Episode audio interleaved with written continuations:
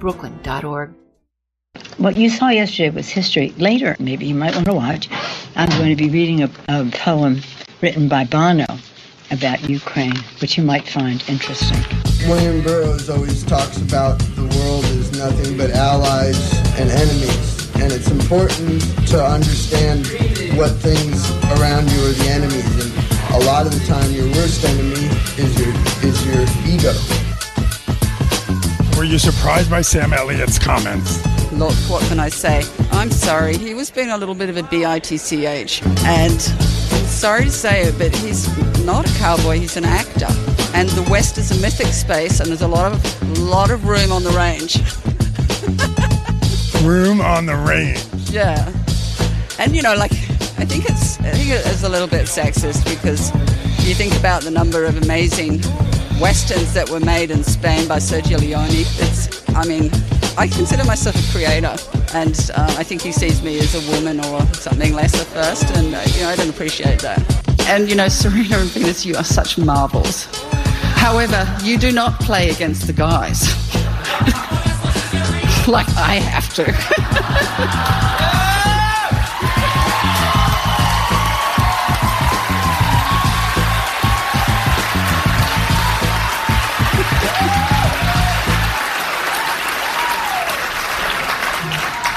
Change?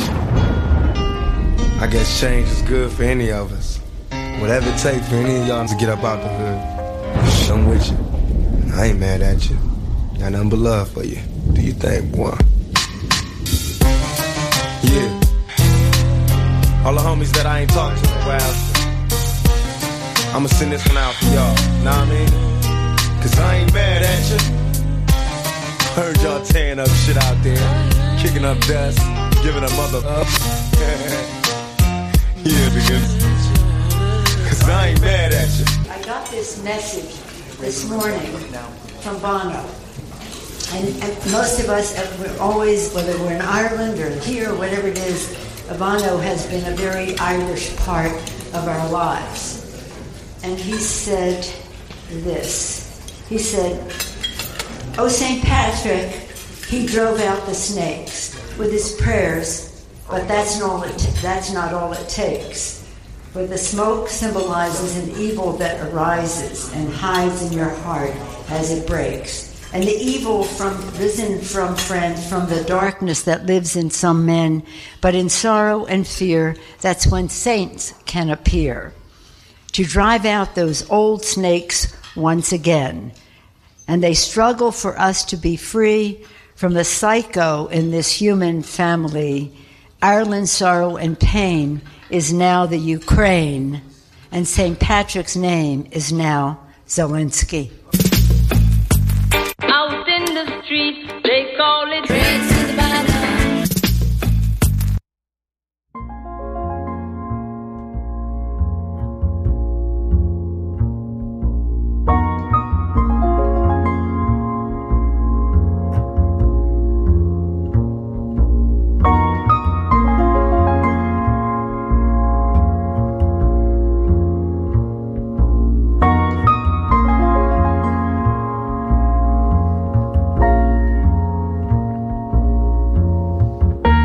From the Winslow Tea broadcast booth in foggy Bushwick, Brooklyn, I'm John Reed. You're listening to Radio Free Brooklyn, and this is Race to the Bottom, second annual Oscar Spectacular, baby.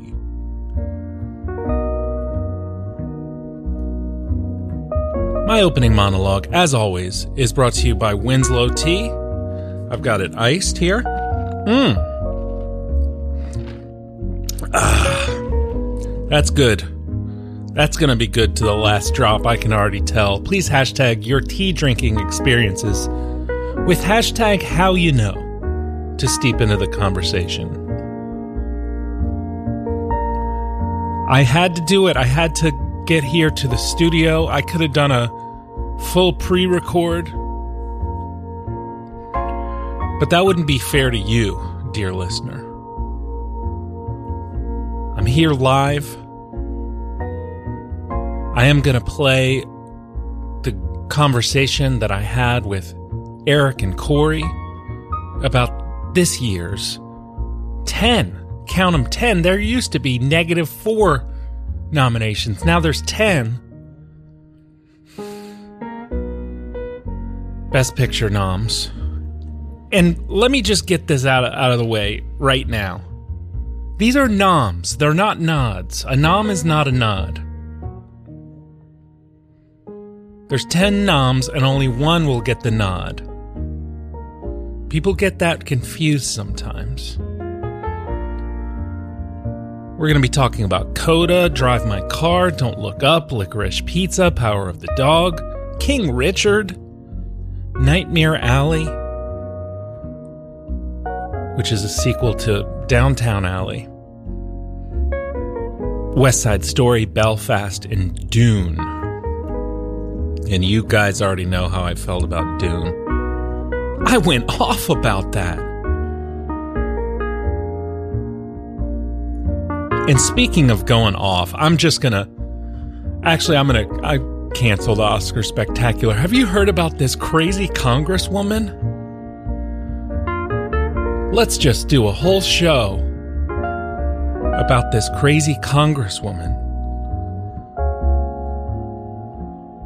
I love how people just. Um, you think maybe that person wants you to talk about them? Maybe. Maybe the uh, approach would be to starve the trolls. I don't know. What do I know? I know that a nom is not a nod. I know that um, I I failed to mention it during my conversation with Corey and Eric. Eric is, uh, by the way, is now uh, the deputy editor of Tailgate Sports. Check out his writing there, as well as the host of Catcher's Corner, which we've talked about on the show. But I didn't mention to Eric and Corey that I felt like some of these movies were too shiny. Belfast was too shiny. Coda, which I loved, was too shiny. West Side Story's shiny. What's the. We're putting some kind of shiny filter on these movies.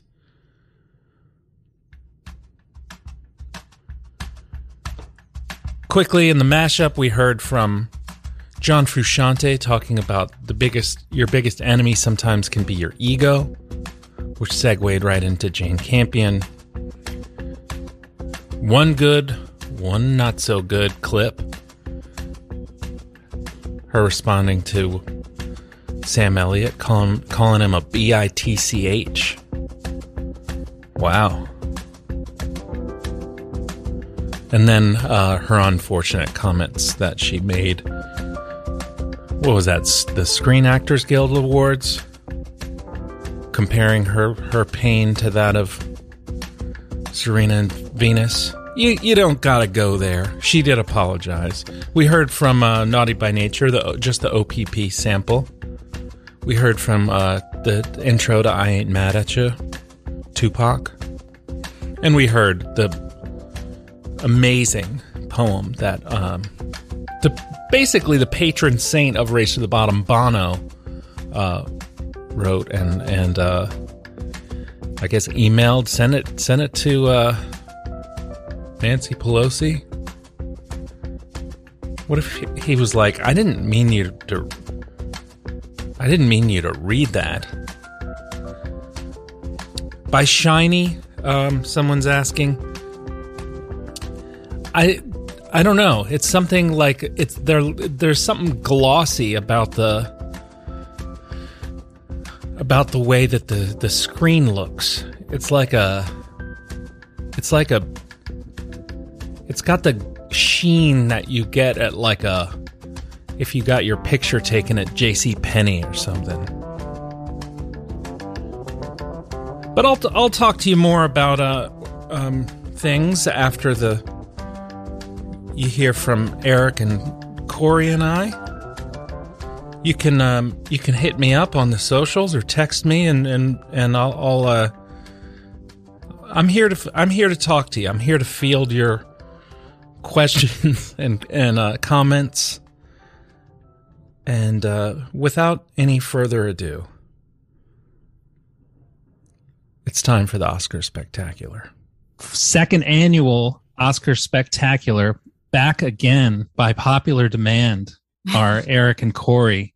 This was one Hello. of people's favorites favorite episodes from last year, and I'm so Wow. happy to have you all back. We're honored. You're too, you're too too kind.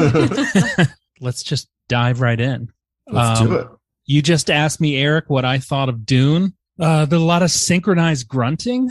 Um, I love that there was a, a character named Duncan Idaho. Did you have you all were you like Dune people growing up? Um, so, people- so my dad um, at his old job helped with the special effects of the first Dune. Oh, the David Lynch one. Was on set when they were filming it, all that sort of stuff. So um, I have some experience, you know, growing up talking about Dune and watching Mhm. the original. Tried to read the book when I was younger, Okay. but I was too young, um, so I haven't read it yet. Yeah, I um, was not very familiar, and I think this is incredibly embarrassing. My father would probably be embarrassed as well, as I'm sure he thought Dune was cool, and that I should think Dune is cool. Mhm. But what, the only reference to Dune that I am familiar with is that uh, bad Dane Cook joke about. Uh, Nesquik being too dry in his chocolatey drink, and he refers to it as the movie Dune in his Yes. chocolatey drink. So that's that was my exposure to Dune. What did you all think? Corey loves Timothy. Yeah. really the cast did it for me like i um you know i i think what i'll be sharing throughout this show is that i was a little bit unenthusiastic about see like i wasn't really driven about like to see a lot of these films Yeah. um and for dune for me it was really the cast um and i you know have heard great things obviously about um kind of the story and the production and all all of that but um but yeah do love do you think it was a really in- incredible cast and yeah when you put it th- that way where there's a lot of sort of uh very talented male grunting that's a fair assessment I was kind of surprised it got nominated Yes. for Best Picture, and I feel like it's a little bit uh, indicative of what we'll talk about through a lot of this show, which is like an entirely fine and enjoyable movie that I'm surprised. Like, I'm surprised we're talking about Dune for Best Picture and Yes. not Spider Man, and like why Dune makes the cut as like a big budget action Mhm. movie, but Spider Man can't kind of make the cut because it's big budget action, but also superhero Yeah, yeah. where. I feel like Spider-Man had way more emotional stakes and, you know, had kind of like an emotional arc within the movie that Dune didn't really have because it's the first of maybe a trilogy. At And least so it's slow. at least a trilogy. I mean, it just felt like world building the whole time. I didn't feel like that much happened. I'm a huge uh, Timothée Chalamet guy as well, Corey, but I I don't know. I I spoke uh, at length about how much I didn't like Dune on on last week's program. So uh, if people want to go back and and and check out my rant, they can do that. Listen, be- best cinematography, give it to it. I loved it. It Mhm. looked great. it was beautiful But maybe Yeah, maybe absolutely. that's maybe that's it.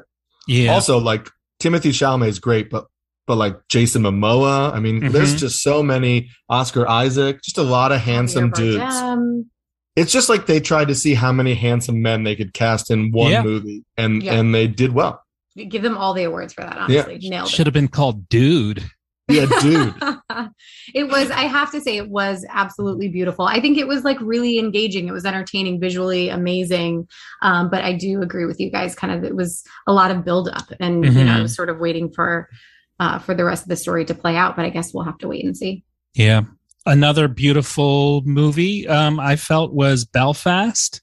I felt like it kind of had a bit of an identity crisis as a movie, though. What did you all think of Belfast?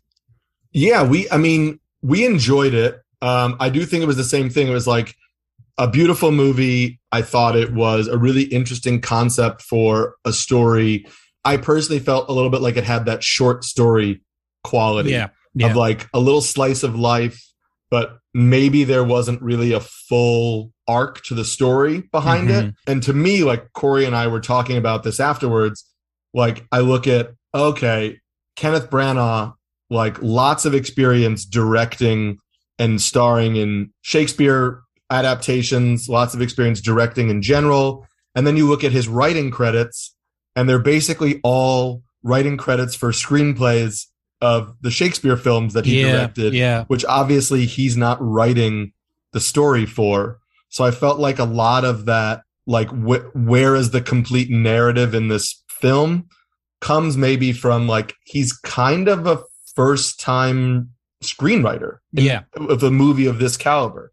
So you know there are some issues there. I thought with with the whole story arc itself, but I, but I definitely enjoyed it as a movie. Yeah, I didn't know much about the story, um, but I did. I so much appreciated while watching just the dynamic and the relationships and kind of like the story, like all of the little stories within and how all Yeah. of these people are connected. And obviously, there's this huge thing happening around them, but it's like you know, still these situations where like kids are being kids and like you know, parents are trying to like keep it together and like this you know crazy environment. And so, um, really loved just the individual, you know, whether it was one on one or these like Mhm. families together, just the stories and sort of all of their connections. So it was kind of the needle that it seemed like he was trying to thread is like, how can I make a movie about the troubles and and a really kind of traumatic, in some ways, childhood where he was kind of uprooted from his home. But how can I make this kind of uplifting? And Corey, I agree that it was. There were some really uh, amazing moments between the characters, but sometimes it felt like they were trying a little too hard to make it uplifting, and there were some there's some times where it rang false to me. There was like this wedding near the end with that just kind of came out of nowhere. And it was like this song and dance. And I was like what what movie is this all of a sudden? Like The kid's great in it though. The Yes. little kid who plays Buddy, I thought was great. Yeah. And there, so there are some moments like that where you're like, oh, it's like sweet. But I think that was probably enough, right? You cast it well. We got Yeah. a sweet kid that gives the movie its kind of tenderness without having to put the scenes in like that you were talking about. Yeah. Speaking of casting, some let's talk about West Side Story, which kind of I feel like the casting is the the make or break for me for West Side Story. Another very pretty movie. What did you all think? I think my thoughts would disappoint listener Dave. Yes. who, Uh, we know loves this movie. Yeah. I think Um, me too. I thought it was fine. Um, you know, I Corey and I talked about it too afterwards. We're like, on one hand, I understand redoing this now because of the tone of some of the scenes where you know the sharks are told like go back where you came from and Yeah. there's a lot of this like you know you're on our land type of rhetoric that we hear within the country now so on one hand i understood bringing that back to address the current landscape Yeah. but then on the other hand, I was like, I have no, given everything that's going on and given just kind of like where we are at as a society based on where we were at when the movie first came out, like I have no rooting interest for a group of people who basically continue to kind of like bully and torment the minority group that's in quote unquote their neighborhood. Yeah. So like there were really no there was really no point where I'm rooting for the Jets, you know, and I know Tony is like kind of not currently a member and has changed, you know, like his stripes a little bit and there so there's that narrative. But like I didn't really feel like it was two groups and they're both kind of under their own, you know, stresses because one group was kind of bigoted and racist. So it was hard for me to like put them on equal footing in my head. And the film was made in earlier, right? Like it Yeah. was, um, they were ready to release it. And so I, it, when look, uh, like watching it, I think without the context of sort of the timing, you know, it's, it's quick for us, I think, to react and say, oh, they miss a lot of opportunities here. Like there's so much that's happened in the past couple of years where like, you know, that it, it should have been more obvious the way that they address Mhm. some of it in the film. And so in looking back, it's like, oh, okay, like this, you know, obviously there were some some opportunities missed, but you know, it was it could have been because of the timing. But I do think, you know, it's it doesn't really accomplish much in terms of sort of that like, you know, social unrest and like, you know, there's not really a, anyone coming together. And and sure, that's like the original story, but Yeah. um, I think if it was redone uh, more recently, you know, maybe they would have been more direct in addressing some of those concerns. for me, I, I, the Elgort guy, Tony, I was just out from the beginning. I couldn't I couldn't do it. I loved him. Really? I did. And I heard, you know, um, less than satisfactory reviews of kind of, you know, his performance and how others have felt that it impacted the film. But I just, I thought he was lovely. I thought he was incredibly talented. Okay. Corey is a notorious uh, Snob. snob when it comes to singing because of her choir background. Um, and so I was like, the first musical numbers that he's singing, I was kind of side eye glancing over to see Mhm. her reaction because I felt like he was a good singer, but I don't have that musical background. But she also appreciated um, his singing as as well. So you and know, I, for better or for worse, like I think he was also surrounded by people, you know, other, you know, actors who are in, I I don't want to say like outperformed him, but like, you know, the women in that film are Yeah. Amazing. Like a lot of, you know, all, a lot of the men as well. But, you know, I think he was probably in a little bit over his head, but I think he, he held his own. And I thought Mhm. it was a really beautiful character. As his singing felt a little too like American Idol idly for me. Uh, what he was doing with his vibrato. I did. Um, you, his, he had a very obvious vibrato. I did Yeah. say to Corey, like his the whole bottom part of his jaw moves. I was like, Yeah. I noticed it right away. Another movie that might fall into the category that you you've been kind of created, Eric, that I agree with is this is a enjoyable movie, but um kind of surprised we're talking about it as a Oscar nomination. Nightmare Alley, a Toro joint. Have I we were trying my wife and I were trying to quiz each other on the three Mexican directors and we could do a whole show of that. It's it's always hard for me to keep straight. I think Guillermo del I why can't I say his name? Guillermo del Toro is um, maybe the most distinctive of the three. The other two, I can I can never figure out which one did uh, Gravity and which one did Y tu mamá también and all that. Um, Bradley Cooper, De- Deception, Confidence Men, uh, Circus comes to town. What what do y'all have to say? Um, yeah, just I, I think it's Alfonso Cuarón did Gravity and um, what's the DiCaprio gets eaten by a bear movie again? Oh yeah, The Revenant. Um, the Revenant. Mhm. And then there's also Iñárritu, who, yeah, Did, I, like, I mean, this is like, uh, yeah, Babel was the one I'm thinking. of. Yeah. Um, I, I'm a huge Guillermo del Toro fan. I love Pan's La- like Pan's Labyrinth Yes. is one of my favorite movies. I think like all the the early kind of like Mexican horror movies that he made, I thought were great too. Um, so I I watch pretty much every movie that he makes, and so I was also like, I enjoy this, but it's also not the best Guillermo del Toro movie, right? Just like it's not the best Steven Spielberg movie, just like as we'll talk Yeah. about later, like it's not the best Paul Thomas Anderson movie. Mhm. Like these are all films made by like really good directors that are enjoyable and obviously in very good hands and very well made and highly recommend people watch them. But they're not movies that in a normal year I'd be like, oh, this should be best picture. Yeah. What do you Um, think, Corey? It's I, I was pleasantly surprised watching the trailer. I was kind of like, what is this story? like what is happening? Who are these characters? And so obviously it all came together watching the film. Um, I thought it was really entertaining. Um, I thought it was beautiful. Um, you know, I think in terms of the production, I feel like my thought is, you know, that's probably where a lot of the momentum comes from for, you know, an Oscar nomination. Um, you know, the acting, of course, like, you know, with that roster is is incredible. But um, you know, I think the story like lost me a little bit. I thought it was really unique. It was really interesting. Um, a little bit of a slow burn. Um, Yes. and one of those too, where like it's, you know, it's so psychological, you know, you're kind of uncomfortable watching it. So like even thinking back, I'm like, I think I liked it, but I was like, you know, my my blood pressure was very high the entire time. But Yes. you know, overall, I you know can't say that I loved it, but it, I think it was it was very well made, very well acted. I we I talked to you about this off air too, John. That like Guillermo del Toro had a really good interview uh, with Terry Gross on Fresh Air, Mhm. where he talks about how like a lot of the stuff that is connected to this has to do with his own past, which is not connected to the circus, but is connected to the idea of mediums, I guess. Like I forget what, what how Bradley Cooper refers to himself. Yeah. But Guillermo del Toro's father was kidnapped in real life, and basically people came to the house to try to convince him and his mother that like if they gave them money, they would be able to speak to him and like find out where he was. And so it feels like there's a lot of personal connection, but then it, that's why it almost feels like it's different movies between the circus components Yeah. of the movie and the Yeah. other components of the movie. Cate Blanchett is amazing and is Yes. always amazing and is just like one of the best actresses working right now.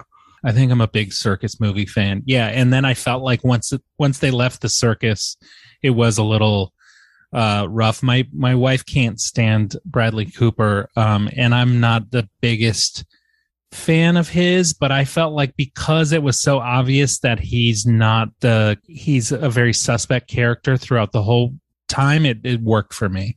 And maybe this will segue, but like two nights ago when Corey and I watched Licorice Pizza and there's a Bradley Cooper cameo in it.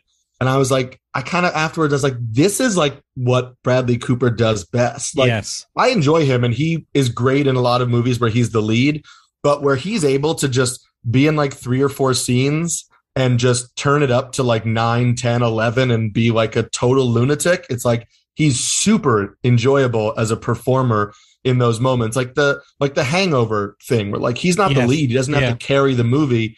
He can be like charismatic and weird and funny and like uh, that works for me. Let's talk licorice pizza. Do you guys did you either you uh, read anything or have any idea what the title refers to or am I in the dark on this? Nope, still don't. Enlighten us if you know. Uh, yeah, I don't know. Uh, 1970s kind of love letter to uh, the Valley of uh, California, Hollywood vibe. You know, kind of a love story ish uh, with a questionable age gap. If it's a love story, it's kind of A troubling. little a little questionable. uh, you know, it's only 10 years.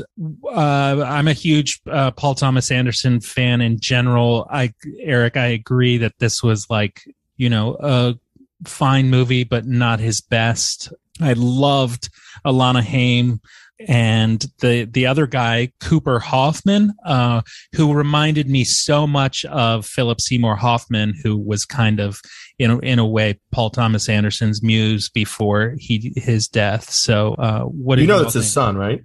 Oh, it is. Yeah. Oh, I wonder why it reminded me so much of him.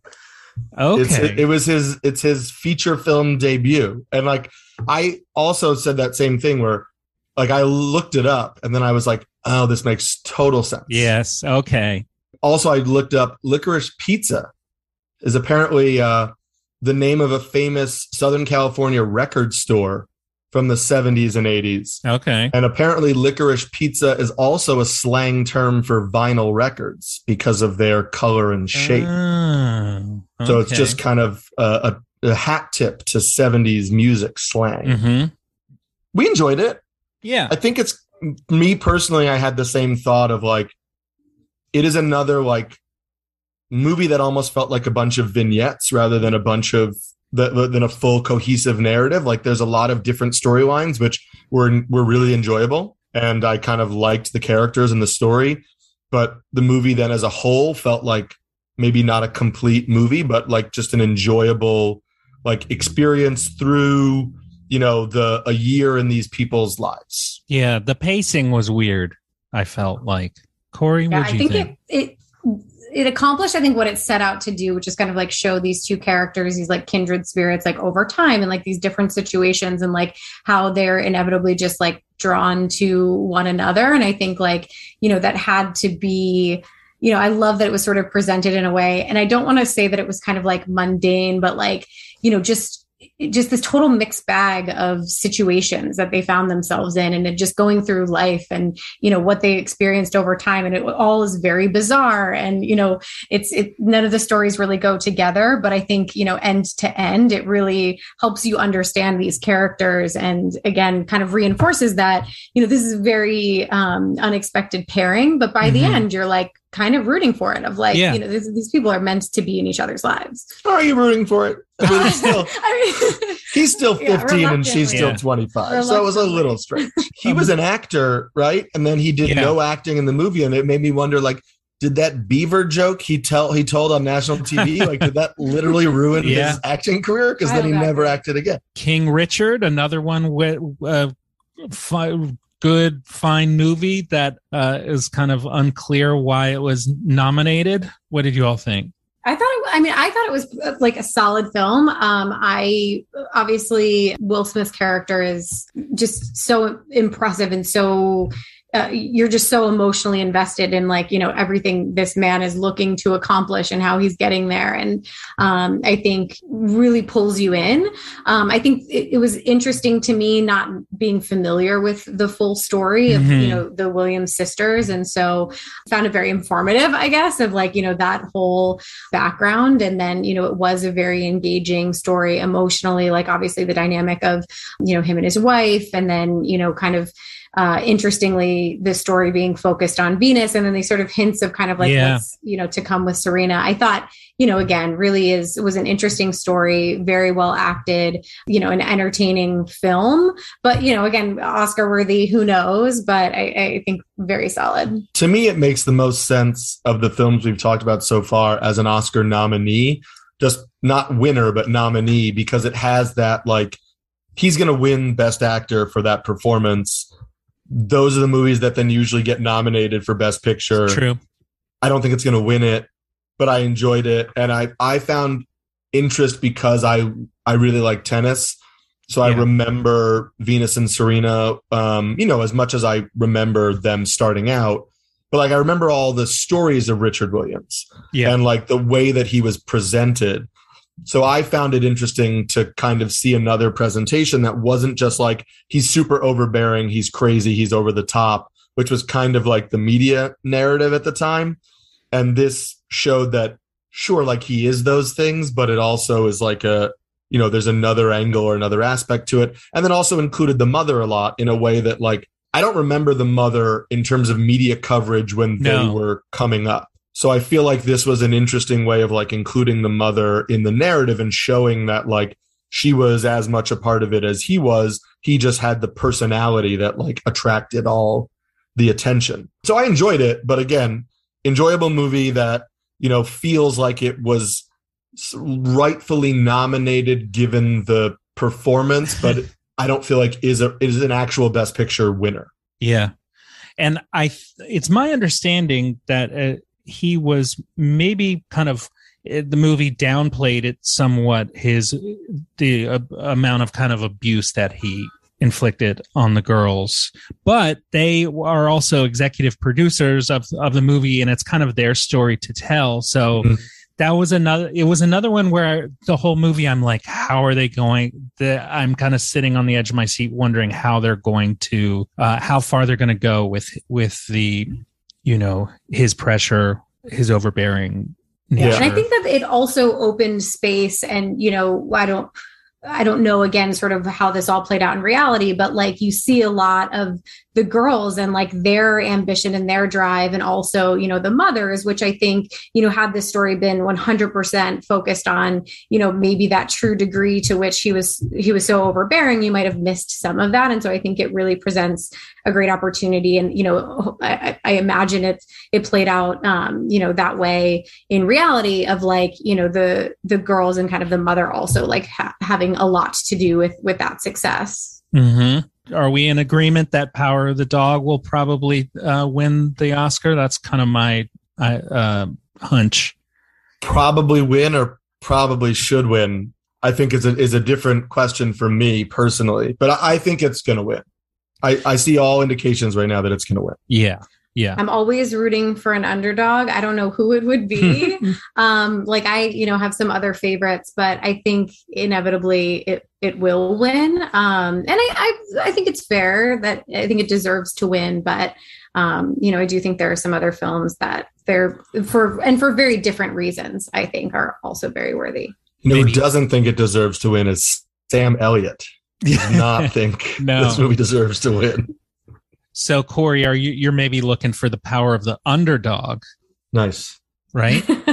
um, do we need to talk about Power of the Dog? Since I, I mean we, I guess we should talk about it because it's probably going to win. You liked it a lot though, didn't you? I liked it a lot, but I understand I, I talk about a, a movie that kind of you watch uncomfortably.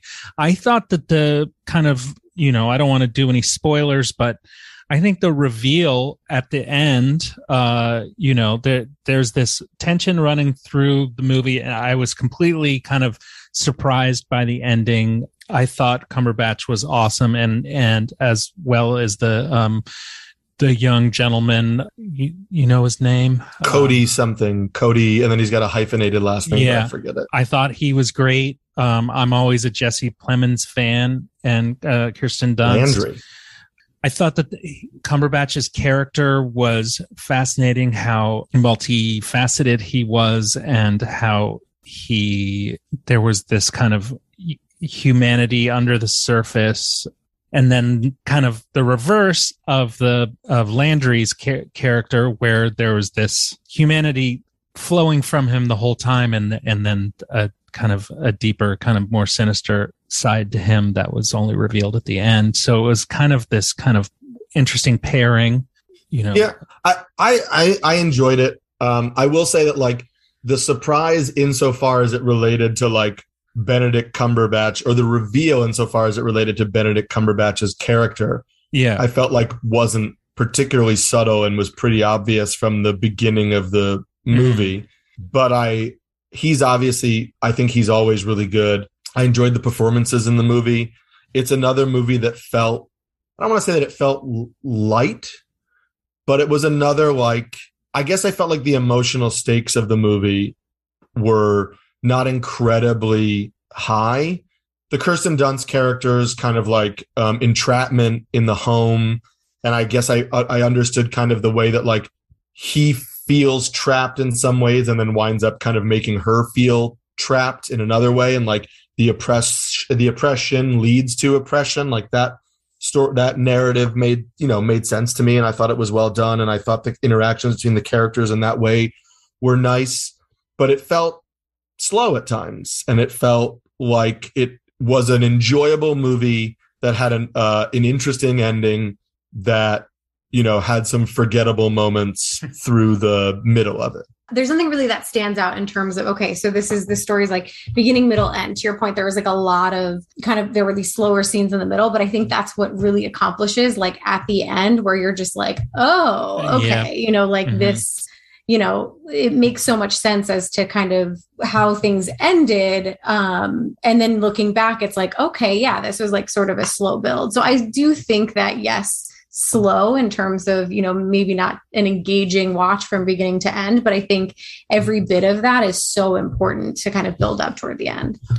Again if i can steal your role and segue but like another slow movie that i thought i, I think personally accomplished a lot in terms of building the character. Perhaps more was Drive My Car, which I felt like was slow in times for obviously a three hour long movie. There are going to be moments that feel like it it's slow in building up. But I just feel like there were such moments of like kind of like a, there were so many emotionally powerful moments within that movie spaced throughout that I felt like even though it was a slow movie that had some scenes that are literally just people talking in a car for like 15 minutes. Yeah. Um, I did feel like there were like overall character arcs and character beats and, and emotional reveals within these characters spaced throughout the movie that I felt like just kind of like made a really compelling narrative. I yes, could it have been 15 or 20 minutes shorter? I mean, sure, probably, but but I enjoyed the pardon the pun, but I enjoyed the ride and I felt like it was a, a really kind of like well made uh, movie, maybe more successful to me personally than Drive My Car as a full kind of narrative story. Than Power the Dog. A lot of these movies, uh, kind of looking over this list, uh, felt like homework. Sure. you know, where you, it's like, and Drive My Car felt, um, when I first I think I wasn't in the mood for it, but yesterday when I watched it, it was a very kind of cold, snowy, rainy, wintry, mixy day, and there wasn't anything I wanted to do more than to watch the three hours of that movie, and I I I loved it. And I think having watched Drive My Car and thinking back on it is is a really um, great thing to have done. I love thinking about uh, that movie uh, mm-hmm. now that I've made it through. there's and there's so much between the like philosophical nature of the dialogue in and of itself and then the like Russian, you know, the Chekhov Mhm. mixed throughout it, which is also inherently kind of like philosophical and like ex- self, you know, examining in terms of your world and your place in it. There's a lot of that throughout the movie, but I think it sticks with you. And I thought the performances were great. And I also thought that like there's some interesting things that in the play within the movie, like the fact that he casts a woman who does Korean sign language in a play where people are speaking different languages. But then the moments with her as an actress are like Yes. some of the most powerful moments in the movie. And I like really kind of like was just thoroughly engaged in those scenes. Yeah, I think for a longer film, it's interesting w- when we were just talking about Power of the Dog, um, talking about it being, I don't even know how long that film was. It felt very Correct. long, right? Because Yeah. it is slower and Yeah. it's less of an active in like engagement kind of like as they're like building the characters and the emotion where this was like you know anywhere you looked while it does feel like a long kind of slower film is like your mind is kind of like connecting you know these characters to one another. Your mind's connecting these characters as artists to this you know art that they're making and sort of the, how that how that's reflecting the emotion of sort of what they're experiencing in these scenes and like throughout this story. And so it's very much like you know i kind of felt that while i didn't feel watching it like i was kind of being pulled in a million different directions looking back i'm like wow that was a lot like that was a Mhm. lot of emotion you know a lot of different scenarios you know a lot of kind of like symbolism like pulling all of that together um, that really helped build and that sort of connection to each of the characters and i think like by the end you're just like wow like so much happened in that three hours maybe a, a little bit less subtle of a symbolic movie was Don't Look Up. Pretty uh, direct one to one kind of idea. What what did you all think? I really enjoyed it. I mean, I think obviously like it has these moments of like intense frustration when you're watching it because you also understand the way in which it reflects the society it was made in and this idea of like the don't look up obviously connecting in the movie to like there's a meteor that's clear very clearly coming to earth but like don't look up like just don't pay attention to like what is Yeah. very obviously happening. But again like i look at a movie like that that i really enjoyed. It's very much adam mckay. He has like a style now which i think has also carried over to like i don't know if you've watched the first episode of winning time Yeah. but like that's his style. It works. I really enjoy it. It's an incredibly entertaining for me experience.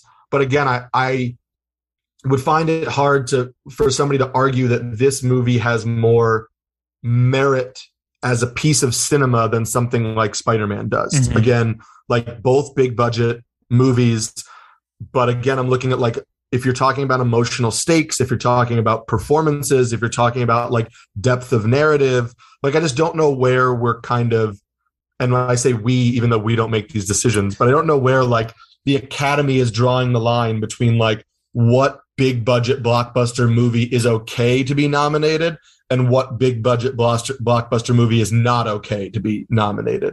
And it felt like if this wasn't nominated, I wouldn't have even thought twice. And it would have still been a really enjoyable movie that I liked watching, Mhm. but like didn't get snubbed or whatever.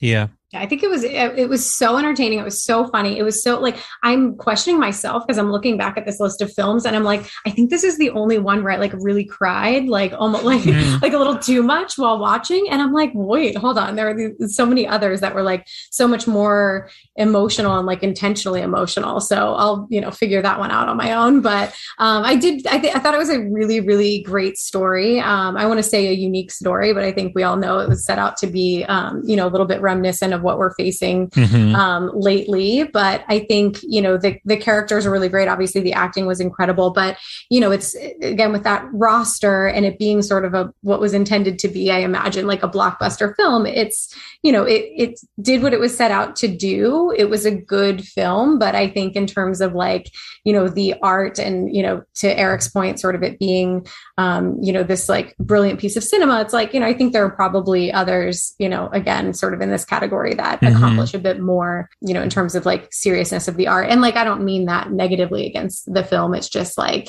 you know it's a it's it's a little bit silly and and I think it does a great job of kind of portraying that.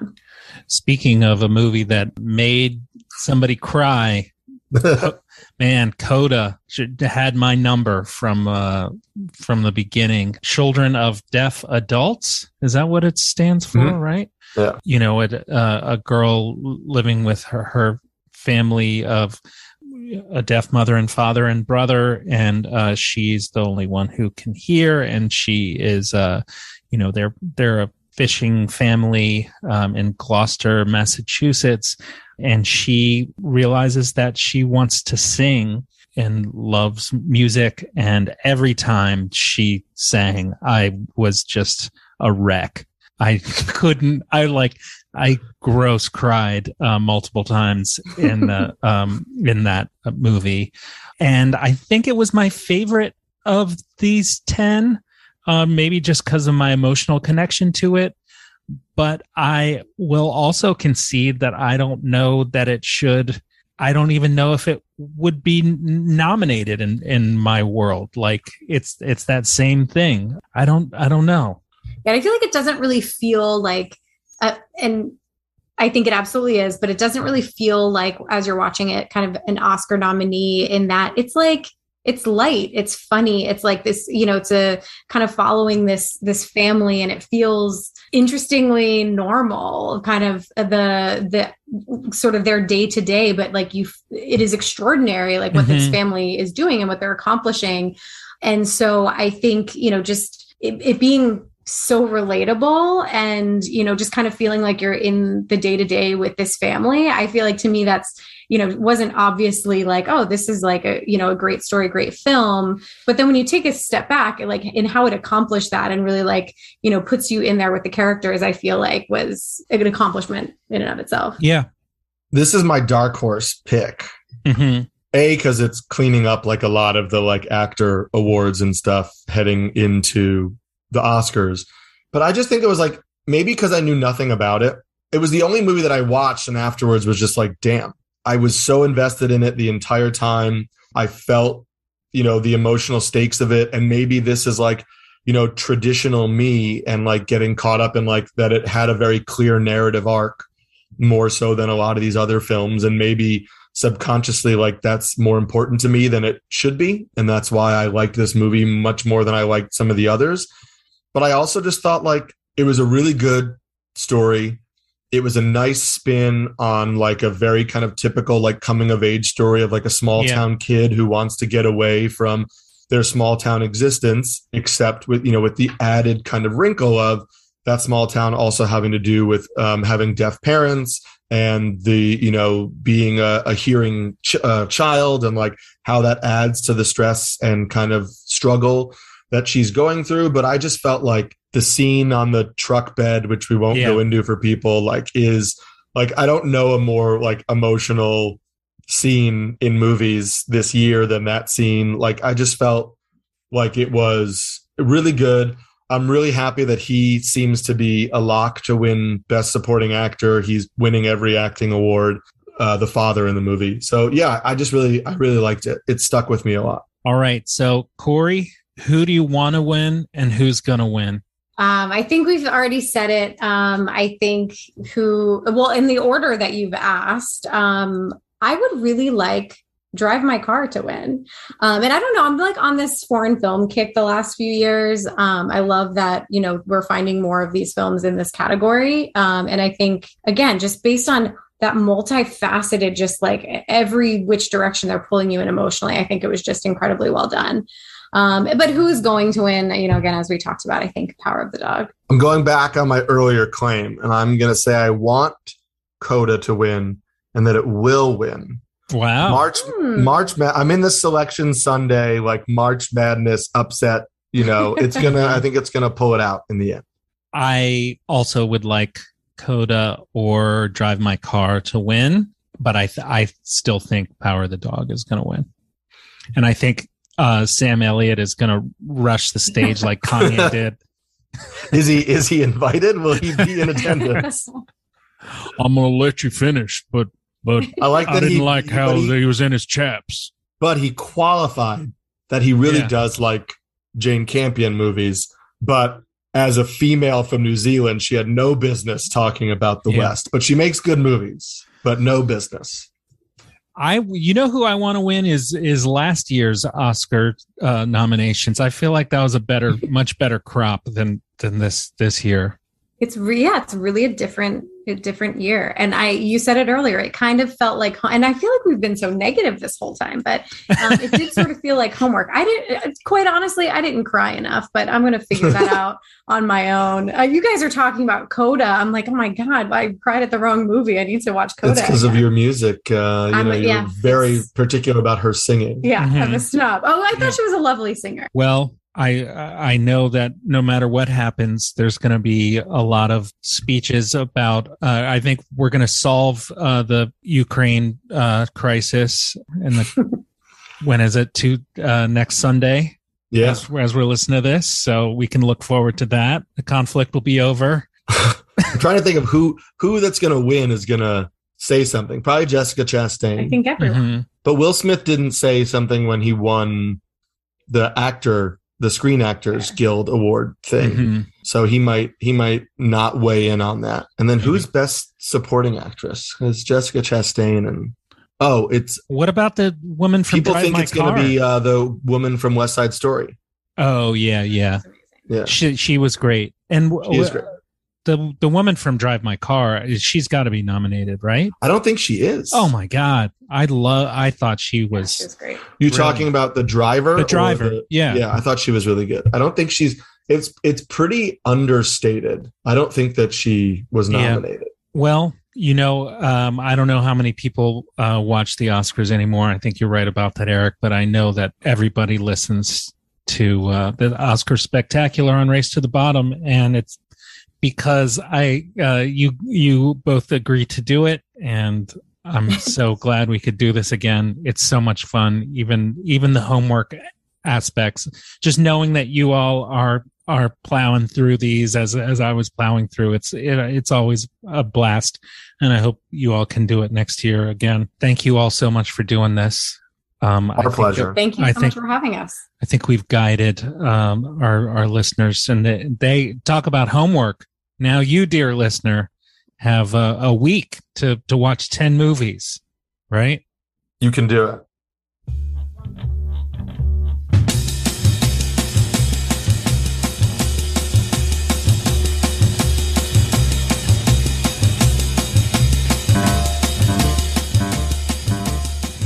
How about that? How about that?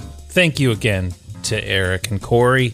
They're in Hawaii right now, celebrating their baby moon. Um, Mazel Tov. So yeah, a little bit of homework for for you all, and uh, we'll we'll see how the the Oscar festivities go. Uh, thanks for uh, hitting me up while while we were listening to that, people. Uh, listener Julian, I didn't said that uh, I didn't know Coda is a uh, actually a remake of a French film. Interesting, very interesting. Up next is Crime Talk BK with Joanna Perpich. Stay tuned for that. Next week, we're going to be talking to Dr. Lisa. We're going to talk uh, a little bit about Carole King, I think, and, and songs that Carole King has written for other people, in addition to just chopping it up with Dr. Lisa. If you're listening to this on your computer, you can download the app for your phone. It works great and it's free. If you like what you heard, you can go to the website and click on that green donate button. That's how we survive and thrive. While you're there, you can sign up for our newsletter and keep track of all the great things that are happening. And I'm going to close out the show with uh, a song that's been in my head this week. And there's been a lot of fog. And uh, I always love this one. Ella Fitzgerald and Louis Armstrong, Foggy Day. Gershwin tune. Have a good week. I was a stranger in this city, out of town where the people I knew I had that feeling of self pity. What to do, what to do, what to do. The outlook was decidedly blue. But as I walked through the foggy streets alone, it turned out to be the luckiest day I've known. A foggy day in London town had me low and had me down. I viewed the morning mm, with alarm. The British Museum had lost its charm. How long I wondered could this thing last? But the age of miracles mm, hadn't passed. Yes, for suddenly, baby, I saw you there through the fog in London town. The sun was shining everywhere. A foggy day. In London town had me low and it